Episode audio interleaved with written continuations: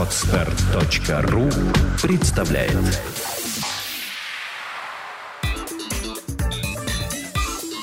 Black and White. Подкаст о практическом пиаре. Здравствуйте, меня зовут Ника Зебра, и вы слушаете подкаст о практическом пиаре Black and White. Это программа для практикующих пиарщиков, руководителей компаний и всех тех, кому интересен мир публичных коммуникаций. Сегодня у нас в студии Саша Гусева, бренд-менеджер кухни-бара Funky Kitchen Global Point Family. Здравствуй, Саша. Привет. Саша, скажи, пожалуйста, а как вообще ты попала именно в ресторанный бизнес? То есть почему именно он и как тебя кривая дорожка туда вывела? В одиннадцатом классе э, я подошла... Нет, наверное, в пятом классе я хотела стать диджеем. Очень. Я слушала радио Рекорд, радио Модерн и страшно мечтала стать диджеем. Потом поняла, что с этим у меня не срастется. Решила, что я буду клубным промоутером. В одиннадцатом классе я подошла к Паше Клинову, агентству Полигон, и сказала, что возьмите меня, пожалуйста, работать. Я ничего пока еще не умею, но хорошо учусь. А, значит, я там какое-то время помогала администраторам там, там, на концертах. Потом был клуб «Платформа», потом еще что-то. Потом а, где-то на курсе на втором, на третьем я пошла работать а, в первый ресторан. А, это был... Это зима-лето. А, бар, ресторан, сейчас не знаю, как, угу. как он а, я работала там хостес летом. И а, та такая длинная девушка, которая хлопает ресницами и говорит, куда вам садиться. Ну, в общем, отработала я сезон и поняла, что клубная жизнь не настолько интересна, насколько интересна жизнь ресторана. Потому что это настоящий театр, где разыгрываются ежедневно всякие драмы, закулисные, подковерные, в антрактах там все равно происходит всегда что-то. Ну, и это достаточно интересно. Вот. Как-то так. А после этого была э, передышка на получение диплома. Я как раз перевелась э, с режиссурой массовых мероприятий на социально-культурную деятельность. Менеджмент социального досуга. О, Господи, я никогда не запомню, что какая у меня специализация. Это бесполезно просто. Вот, ну, в итоге я сейчас работаю по образованию, как это ни странно. А потом у меня была гинза, Угу. Я там отработала какое-то время с а, Настей Приц в качестве ее ассистентки. А, очень много научилась, и потом у меня был свой проект. Там по некоторым причинам что-то срослось, не срослось, но уже забылось. И вот, собственно говоря, в Global Point Family в данный момент. А что сейчас входит в твои обязанности? Мне кажется, все. А вот если так это группировать, да? То есть я понимаю, что бренд-менеджер, пиарщик, там какой-нибудь маркетолог, это люди, ну, простите, проклятые. То есть список их функциональных обязанностей не умещается даже на четырех листах и даже очень мелким шрифтом. Черт побери. а, ну да, есть э, такое дело. Наверное, еще все очень зависит от отношения. Когда ты находишься в ресторане постоянно, он становится твоим домом, твоей семьей, твоим ребенком. Поэтому сказать, что, э, знаете, это не мой функционал, это не прописано в моей должностной инструкции, поэтому я не буду этим заниматься. А решайте все сами, это практически невозможно. Ты так или иначе все равно вмешиваешься в любые дела ресторана, решаешь э, множественные проблемы, следишь за всем. Ну, наверное, так, если по порядку, это самое главное. Это гостевой поток, да, то есть э, бренд-менеджер, он существует для того, чтобы на самом деле генерировать гостевой поток, постоянный, непрекращающийся. А основная функция бизнеса – это получение денег. Вот, значит, э, следующее – это работа с гостями, работа с отзывами а, закрытие каких-то инсайтов, да, то есть э, люди хотят видеть какое-то место, а ты это место им обеспечиваешь, ты создаешь определенную атмосферу, то есть, э, по сути, я делаю то, что нельзя ни руками потрогать, ни ухом услышать, ни глазом увидеть. Это та самая э, страшно магическая атмосфера, которая должна быть э, в любом приятном для вас месте. Будь это стоматология, магазин, все что угодно. Ну, она должна быть работать. Вот этим я и занимаюсь. А, работа с отзывами, работа с гостями напрямую, маркетинговые исследования, размещение рекламы, эффективность рекламы, сводки, анализы, отчеты подробные, а, бесконечные значит, планы, отчеты о планах на планы о планах. Ну, вот как-то так.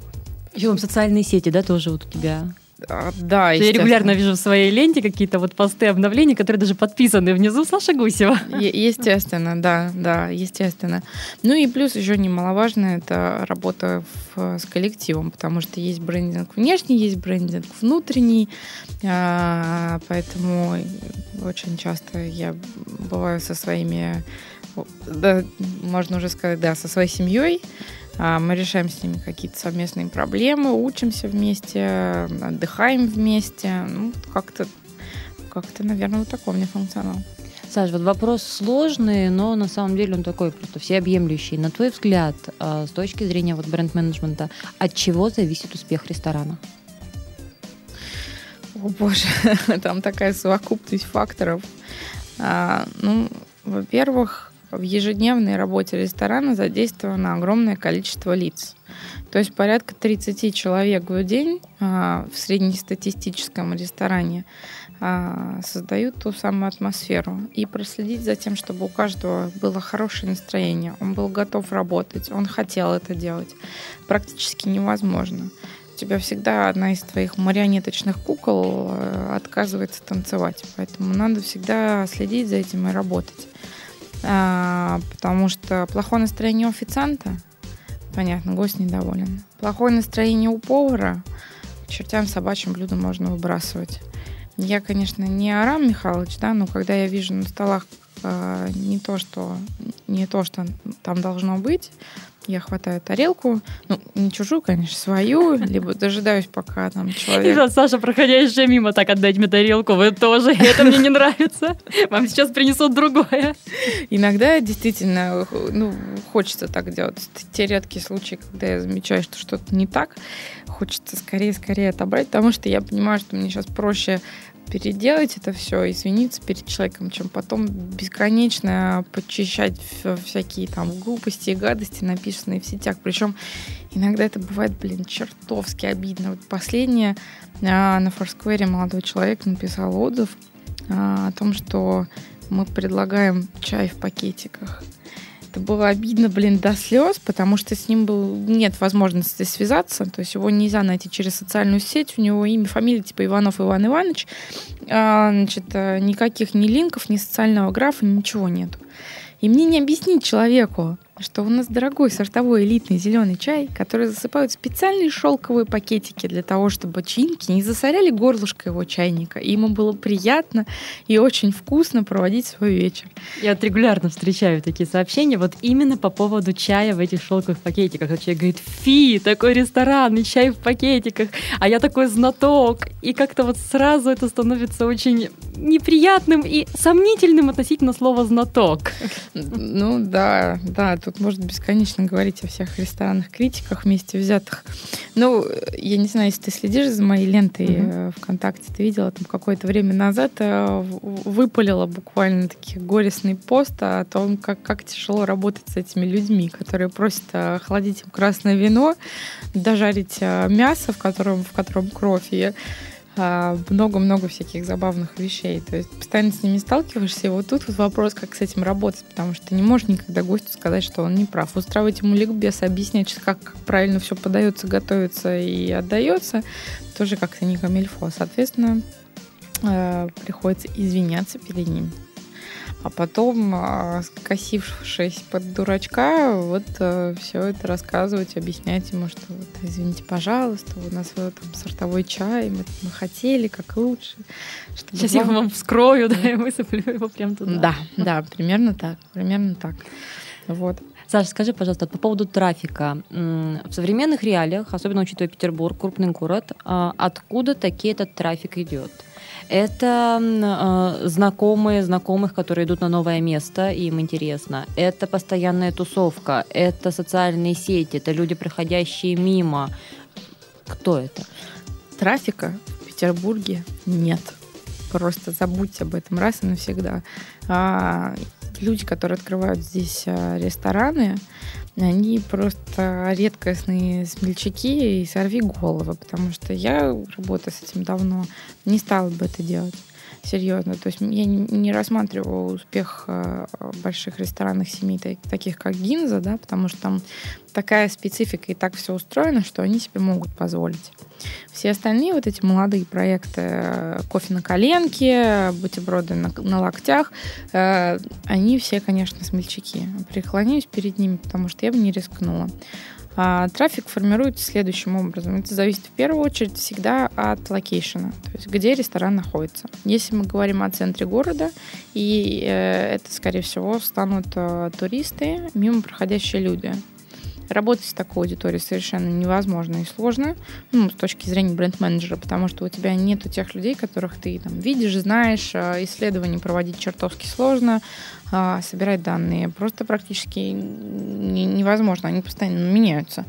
А, вот. А если у такого заведения хозяин достаточно медийное лицо, да, то есть мы, допустим, берем, там, не знаю, Сашу Берковского, угу. да, а, к Саше пойдут, потому что он Саша. Вот. Он откроет заведение где-нибудь сейчас еще, и мы увидим всю эту тусовку там. Соответственно, основная тусовка, она переманивает за собой э, всех остальных.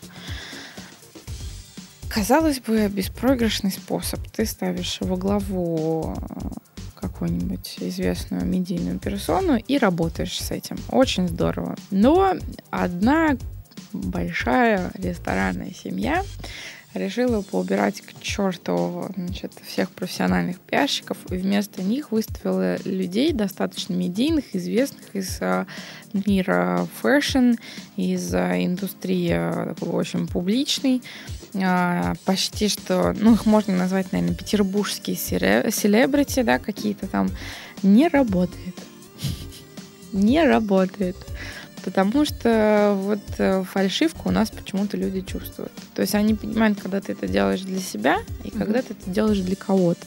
И если Берковский это делает для себя, Саша, то люди, о которых я говорю, они, соответственно, за это получают деньги какие-то, процент, не процент.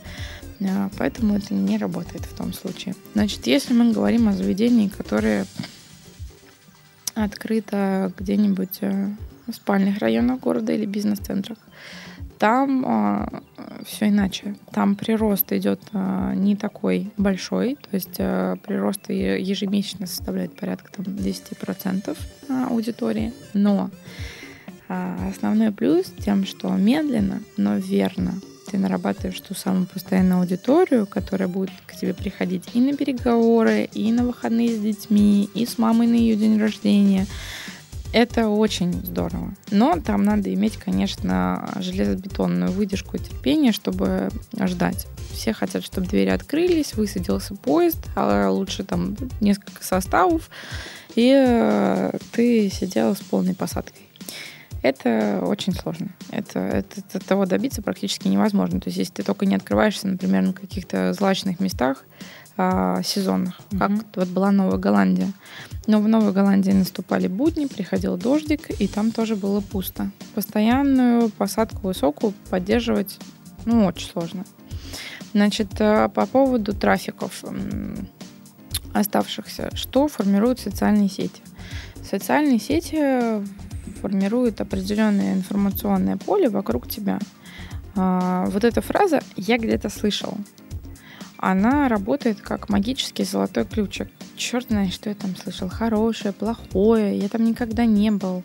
И, и вряд ли буду. Но если заходит разговор в общей компании о каком-то месте и произносится вот это магическое слово «я слышал об этом месте», где-то, неважно где, а, ну, вот какой-то вот э, реле какой-то срабатывает, и ты понимаешь, что одного-двух человек из этой компании ты в ближайшие несколько месяцев увидишь у себя.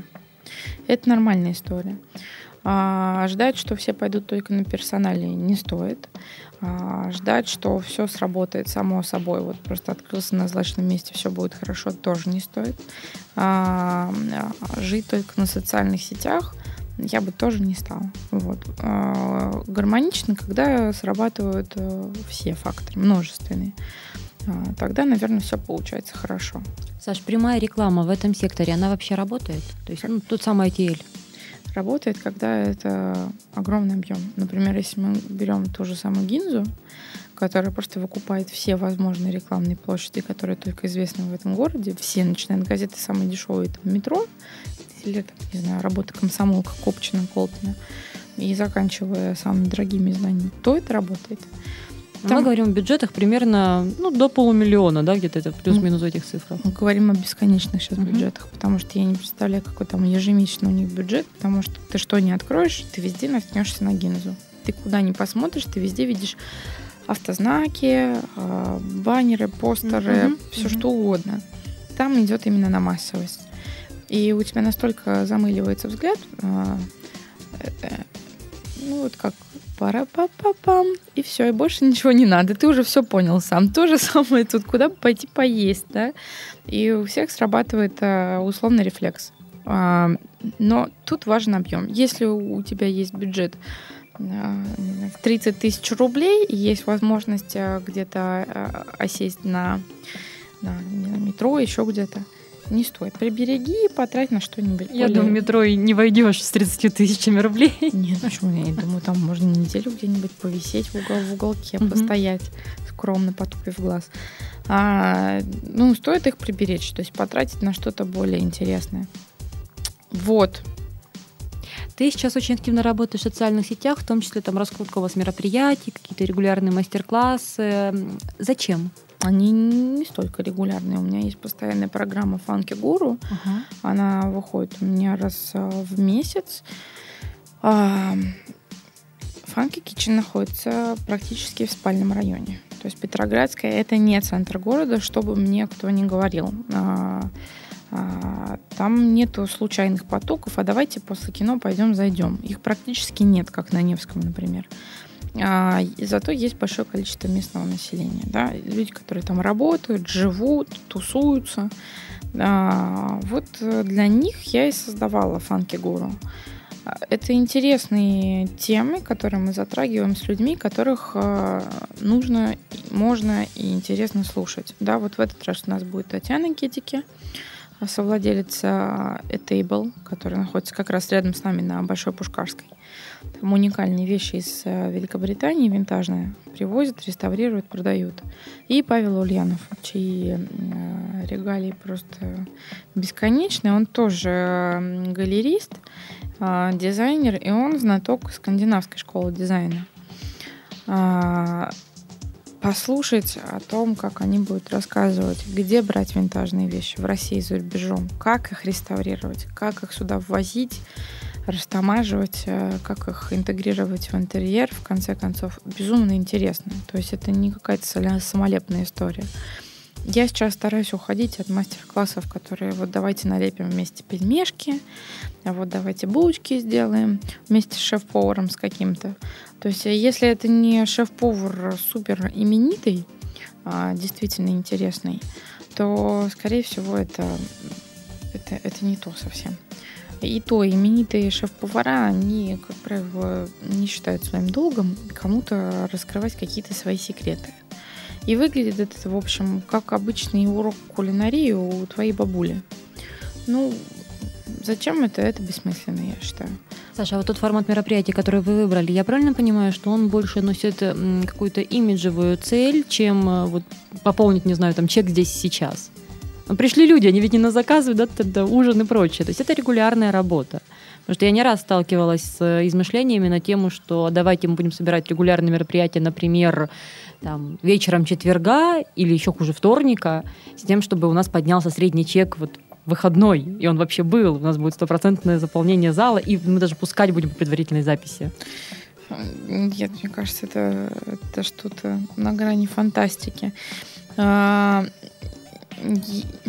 В нашем случае Фанки Гуру, а, он нас ассоциирует с какими-то вещами, которые нам близки. Да, то есть, а, когда люди составляют брендбук, они очень часто указывают а, референтные бренды. То, с чем они могут стать в один ряд и ассоциироваться. Так вот, дизайн а, винтаж, искусство, современное искусство, какие-то модные течения западные, европейские. это то, с чем я могу поставить фанки в один ряд. Соответственно, проводя такие э, лекции, такие собрания, я просто показываю нашей аудитории, нашим гостям э, нашу позицию то, к чему мы стремимся, да, это дух и характер нашего бренда. Я же не могу подсесть каждому за столик и рассказать ему, знаете, характер нашего бренда — это такой молодой, сильный, открытый ко всему, новому, к развитию. Естественно, мне скажут, что мать с ума, что ли, сошла, иди отсюда. Вот, поэтому так вот работаем. А если, а, давай давай представим начинающего пиарщика, видимо, еще и в начинающем ресторане. Вот выходят они на рынок, что бы ты могла ему посоветовать? Я понимаю, что у человека будет сложный год, а возможно месяц, если они его протянут вообще хоть с какими-то успехами. Но вот что человеку делать? Куда ему бежать? Нет у него бюджета на то, чтобы ему войти в, в СМИ, нет у него возможности активно запустить таргетированную рекламу там, в том же ВКонтакте. Но что-то делать надо. Есть места пустые, есть люди, которые нужно платить зарплату, есть пиарщик, на которого повесили заполняемость зала. Прикольно. Но у меня нет таргетированной рекламы ВКонтакте и Фейсбуке. А, также я не работаю со СМИ на платной основе. То есть я стараюсь создавать информационные поводы, которые их будут привлекать сами по себе. Но даже самый интересный информационный повод для СМИ а, это не лакомый кусочек. Вот. Но, тем не менее, мы стараемся работать. По поводу молодого пиарщика. Наверное, опять-таки, все зависит от э, целевой аудитории и от э, места дислокации ресторана. Допустим, центр, допустим, любимый в Петербурге хипстеры. Центр и хипстеры, хорошо. Ну, соответственно, в первую очередь э, есть постоянная аудитория, которая в центре находится. Люди, которые там работают. Люди, которые там работают с этим, этим бы я и занялась в первую очередь. То есть я бы просто прошлась с сэмплингом, с каким-то. А, я бы, наверное, просто пригласила их. Пришла бы познакомиться лично. А, молодой пиарщик, он является носителем бренда. Он лицо бренда. Он, отождеств... он сам отождествляет э, все, что с брендом связано. Поэтому, знакомясь лично, он э, может э, расположить людей к бренду. А, дальше, соответственно, запускается сарафанное радио таким образом, да, то есть человек, который здесь работает, допустим, в соседней парикмахерской или зоомагазине, он может посоветовать это другу, другу другому другу и так далее. Дальше по поводу, значит, э, хипстеров. А, наверное, какие-то мероприятия, может быть, какие-то показы, то есть инструментарий а, инструментарий в ресторанах, он достаточно ограничен. А, ты не можешь устраивать там безумных дискотек, не можешь устраивать там каких-то фэшн-показов, ты не можешь устраивать там выставки и галереи на самом деле. То есть э, любая выставка, которая проходит в ресторане, это просто это просто все не то, да, то есть там стоят 3, 2, 4 арт-объекта, которые люди даже не могут рассмотреть, потому что они находятся рядом с чужими столиками. Угу. Ну, представляешь, а сидит компания, и если ты вдруг подходишь вплотную к их столику, чтобы рассмотреть картину, которая расположена за ними. Очень здорово. Бон аппетит. А, соответственно, наверное, самым лучшим будет э, считаться сарафан. Тот самый пресловутый, который безумно сложно запустить. Никто не понимает на самом деле, как это сделать. И я еще не видела ни одного человека, который расписал бы механику step one, step two, step ну и так далее, да, э, ты, ты просто начинаешь говорить, приглашать, писать, рассказывать, э, ты упоминаешь об этом в каждом возможном своем разговоре, неважно с кем. А сарафан, в общем, так и запускается. Слухи, интриги, расследования. Вот ты являешься вот этой самой компанией НТВ, которая ходит и всем рассказывает, а вот у нас, а вот представляете, а вот мы недавно, да то ли еще будет, ой-ой-ой. И вот так вот и работаешь в основном достаешь всех знакомых, они там закрывают тебя из ленты, э, скрывают, они не берут телефон уже в конце концов. Но тем не менее это запускается, это работает. И, может быть, человек э, не будет э, читать обновления на твоей странице, да, но когда встанет вопрос, куда пойти поесть на улице Радищева, допустим, он вспомнит Ну, я сейчас даже подумала, у меня есть пара знакомых, кто продвигает как раз-таки вот это хорик, сектор хорики. Я их не читаю уже, потому что это невозможно читать. Невозможно. А, но я помню название и плюс-минус местоположение этого объекта. Да. Есть э, такой эффект, он в конце концов срабатывает. А, у меня есть ужасный знакомый, который постоянно меня, правда, не занимается благотворительностью, но это ни в коем случае не умаляет от этого бесконечного «Привет, поставь, пожалуйста, репост, давай поможем, давайте вместе». А я понимаю, что если я буду всем отвечать, да, конечно, у меня стена превратится просто в стену плача, скорее всего, потому что там котятки, собачки, маленькие детки. На фоне всего этого, а у нас новое меню. Да, да, да, на фоне всего этого новое меню это просто превращается в кошмар. Но тем не менее, то ты не ставишь репост, но а, ты запоминаешь все эти вещи. Да, ты можешь раздражаться сколько угодно, но ты об этом все равно помнишь. Вот. Саша, а вот эту всю деятельность по продвижению а, ресторана, по работе, допустим, в социальных сетях, по порядку запуска тех или иных инструментов, надо ли делать ее интуитивно, реагируя на окружающую среду и на текущую ситуацию в ресторане, или стоит сесть, выгрузить все вообще из головы там, на несколько дней и написать планомерную стратегию продвижения заранее? Естественно, куда же без стратегии.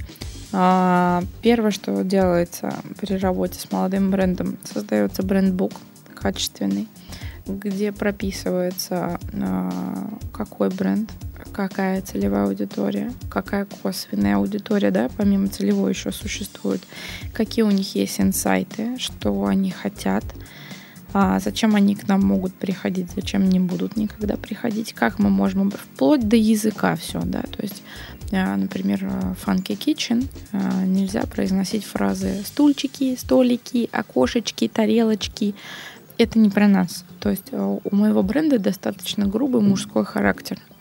Э, это прям такой... Если бы я стала описывать его как человека, я бы описала его как э, такого парня в самом расцвете, там 28-30 лет.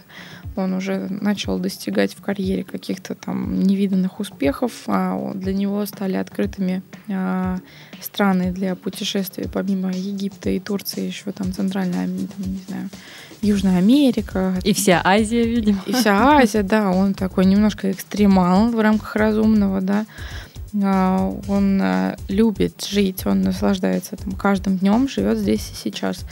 А, соответственно, такой молодой человек, он не будет употреблять слово тарелочки. Да? Вот. Поэтому ты прописываешь это все в брендбуке, чтобы коммуникация у официантов была прямая и ясная. Потому что самый главный носитель бренда это не бренд-менеджер, это официанты в зале. А они очень часто меняются. Поэтому вот эта вот а, незыблемая Библия, брендбук, должна быть а, всегда и везде всеми выучена, всеми зазубрена, все должны понимать, о чем там сказано. Дальше создается стратегия. Стратегия создается совместно с календарным планом, Календарный план у ресторана на самом деле постоянный. А, там есть а, введение корюшки, масленица, Новый год, 1 сентября. Ты прекрасно знаешь, когда у тебя сезон банкетов, ты прекрасно знаешь, когда у тебя сезон свадеб и всего остального. Это прописывается на много лет вперед, да? От этого зависит проработки, введение нового меню, очень много всего разного.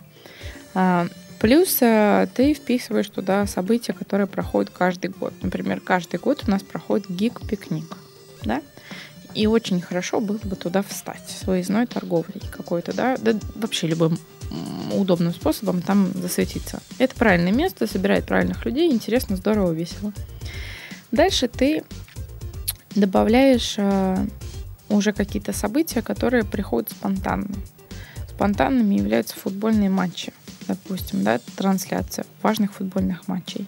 Если у тебя их нет, это прискорбно. Вот. А, ты, конечно, не футбол-бар, понятно, не спорт-бар, ты не транслируешь круглые сутки, но есть какие-то вещи, как Олимпийские игры вот сейчас будут. Ну, я думаю, что они будут везде, угу. и это правильно. А потом есть а, события, которые там стихийно образуются. Это там восьмерки, джей-саммиты всякие разные, а, какие-то интересные события в городе. Вдруг свалились, на них надо быстро реагировать. Есть какие-то тренды, да. То есть там, я больше чем уверена, в Нью-Йорке, который более живой город, а, люди, которые поймали волну а, как назывался этот э, вирусное видео, там, где люди... Гарлем Шейк, да? Который, да, где, да, ну, да. Ну, вот один из баров и ресторанов э, записывал Гарлем Шейк у себя на кухне с поварами. А, трэш, угар, соответственно, люди отозвались. Ни в коем случае нельзя делать это он в нашем городе. У нас такие вещи не работают. Я проверила на своем на своем, на своей шкуре проверила. А, мы завели твиттер для обезьянки. Угу. Мы у, усыновили э, маленькую грунку в, Лени, в Ленинградском зоопарке а, и завели для нее твиттер. твиттер. Писал отличный блогер, веселые острые фразочки, было интересно, забавно читать. И а, реакция была практически нулевая. Хотя мы, в общем, занимались продвижением этой обезьянки, все было mm с ней хорошо, но тем не менее не отреагировали никак. В то время как в Нью-Йорке существует Твиттер, ползущий э, змеи, угу. которая сбежала из местного зоопарка, э, которая ежедневно пишет фразочки типа «Переползла Манхэттен, жарко».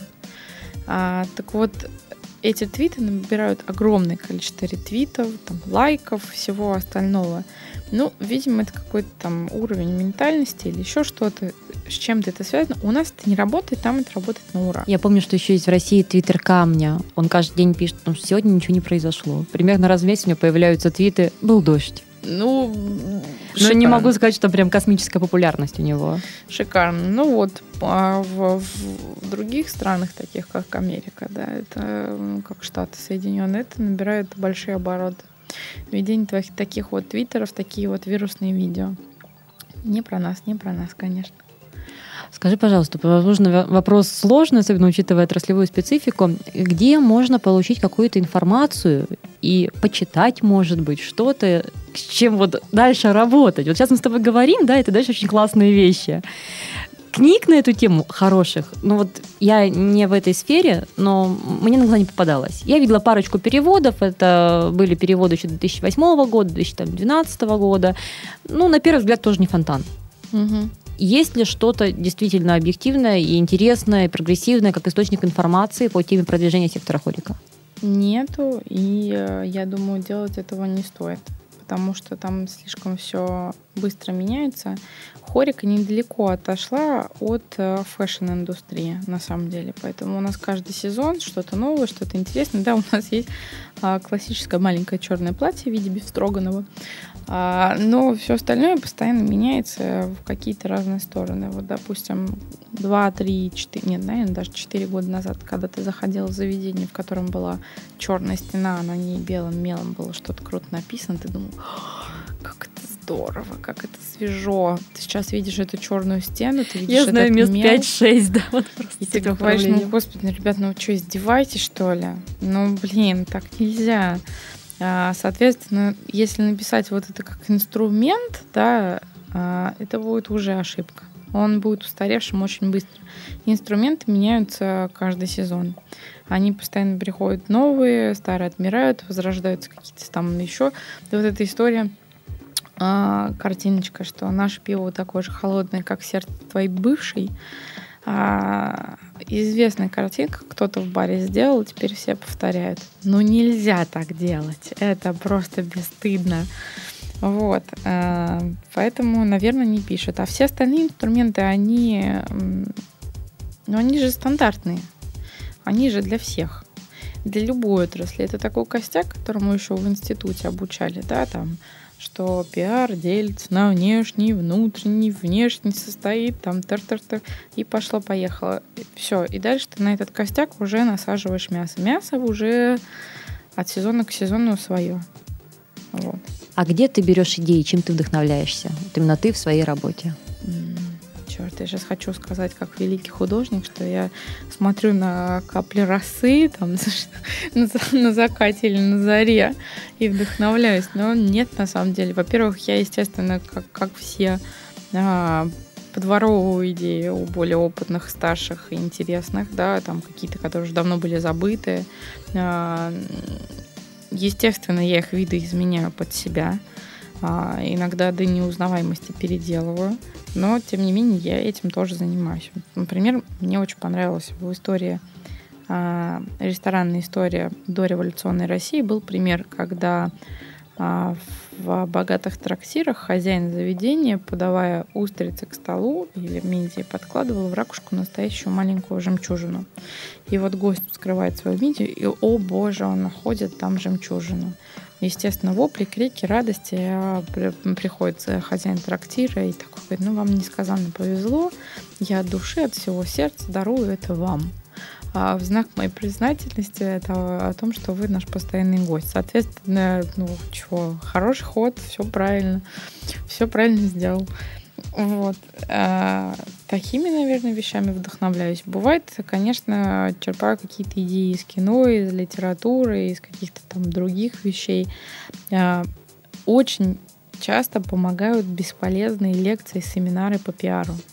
Серьезно. То есть я не помню, чтобы я хоть когда-то там чего-то нового для себя интересного подчеркнула. Есть всего лишь несколько человек по пальцам можно пересчитать, которые говорят действительно отдельные интересные вещи. Все остальные в воду в ступе, все как полагается, скучные кейсы. И вдруг он говорит какое-то слово типа башмак и вдруг у тебя в голове, значит, такая целая картина возникает, огромная выстраивается. Ну что там продолжать бубнить, говорить на сцене, мутно в микрофон, а ты все уже в своих мечтах и фантазиях уже все оспентила, уже, уже пишешь заявки на деньги. Ну вот, соответственно, одно с другим никак не связано, но почему-то вот как намоленное место, там, где люди генерят какие-то идеи, ты там тоже можешь их сгенерить. Вот. Ну что ж, на этом мы заканчиваем наш сегодняшний подкаст о практическом пиаре. Саша, спасибо большое за участие. Welcome. Я напоминаю, что в студии были я, Ника Зебра и Саша Гусева, бренд-менеджер кухни-бара Funky Kitchen Global Point Family. До встречи в следующих подкастах. Сделано на podster.ru Скачать другие выпуски подкаста вы можете на podster.ru